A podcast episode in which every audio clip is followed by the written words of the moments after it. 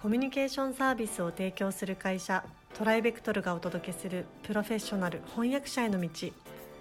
このポッドキャストでは将来翻訳者になりたいと考えている方々のためにプロの翻訳者になるためには何が必要なのか注目のトピックを交えてお届けします。この番組は企業大学研究開発機関向けの翻訳サービスを提供するトライベクトルが対応言語50カ国以上年間1万件以上の翻訳実績をもとにお届けします。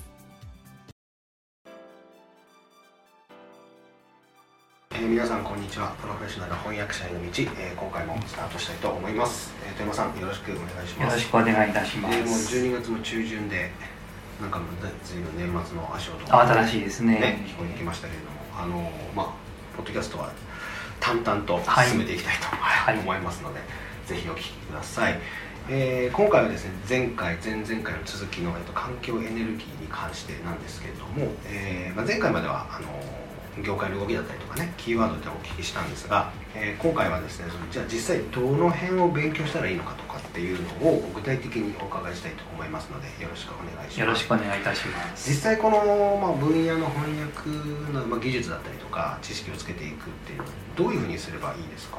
はい。はいまあこの分野に限らず、どの分野にも言えることなんですが、はいはい日本柱ははい。専門用語の知識の蓄積、うんうん。もう一つが平易で、えーシンプルな文系表現を用いる。うん。ということになりますね。はいはいはい。なるほど。具体的に言うと用語っていうのはどういう？はい。はい。皆さん環境に関する専門用語っていうと、はい。まあ、思いつかれると思うんですけど、い。まあ、例えば排水とかうん。うん肺炎うん。周期騒音といった単語が、はい。まあ、よく出てきますよね、はえーそういった言葉をはじめとしたこの分野の用語の定訳に通じておく必要があります。いうん。もう少し特殊な用語になると環境配慮設計ですとかはいはい。廃棄物有価物発生量とかうん。エネルギー使用量総量規制とかうんエネルギー換算係数といったものも出てきます。で注意が必要なのはこれを私たちが一から英語に直すではないんですね、うん。まああの日本語から英語の場合を例にとってますけど、そうではなくて広く流通しているあの定訳訳語を調査して使いこなすことが大切です。うんで案件ごとに大抵はクライアントから用語集を提供されますのではい。まずそれに合わせます。でそれ以外はえ最も汎用性の高い用語選択を目指していくことが必要です。意味は通じるんだからといって自分で適当に翻訳して済ませないことですね。あの似たような単語でも企業によって異なる使い方をする場合もありますのでそれは受注した時にあのコーディネーターさんなりはいはい。えー企業のおアウトソーシング担当さんなりと、えーきちんと詰めておくことが必要です、なるあとまたややこしいんですけど、はい。この分野の案件というのは法令が関係してくることが多いんですね。で法令の名称もあの自分で訳すんではなくて必ず英語正式故障を調査の上採用することが必要です例えば有名なところでは地球温暖化対策基本法っていうのがありますけどもうん。一応正式英訳は Basic Act on Prevention of Global Warming となっています。はい。でこれは正確に当てはめなければなりません。勝手にやっちゃダメってことそういうことですね。はい。でこれぐらいはまだ優しいんですけど例えばこんなのどうでしょうか？気候変動に関する国際連合枠組み条約の京都議定書。いわゆる京都議定書なんですけど。日本語もね危ないです日本語のまで失礼しました。いや全然大丈夫。これを英語にしますとはい「京都 Protocol to the United Nations Framework Convention on Climate Change」となります。京都プロトコルはい。はい。これもスペリングを含めてうん。正式にあの正確にあの記載することが必要になりますあとエネルギー環境案件は ISO 規格と絡んでることが多いんですね。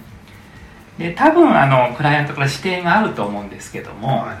あの関係している ISO の規定は番号を確かめた上うん。企画ごとに本が出てますのではいはいはい。それを一読してから取り掛かると良いと思います、かなりやっぱりテクニカルというかあの専門的ですやねっぱり調べる力もかなり必要必要ですね。よ本当ですね手にこう想像でやらはないっていうのがいはい。すごく大事ここは非常に大事です、うん。あれだからその辺をまあ押さえておくと、まあ、比較的その翻訳もこうなんですか品品質が安定しやすいそうですね。うん。はい。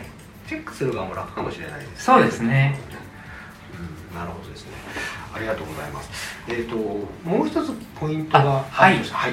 え平易な文系表現を用いると先ほど申し上げたんですが、はいはいはい。え日本語から英語にしても英語から日本語にしても専門的な情報が載っているからといって難解な印象を色濃く与える訳文は避けた方が無難です。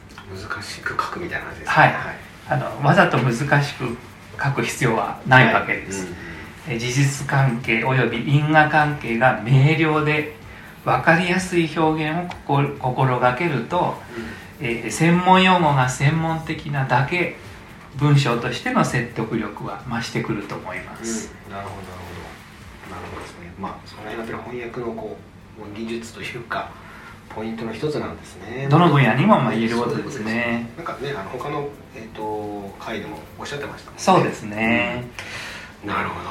ありがとうございます、えーそれではですねこの2つのポイントをですね押さえてあの皆さんこうプロを目指してですね勉強を頑張っていただきたいなと思いますはい、えーそれでは今回はここまでとさせていただきます。富山さんどうもありがとうございました。ありがとうございました。現在弊社ではアート翻訳者養成講座オンラインを発売中です。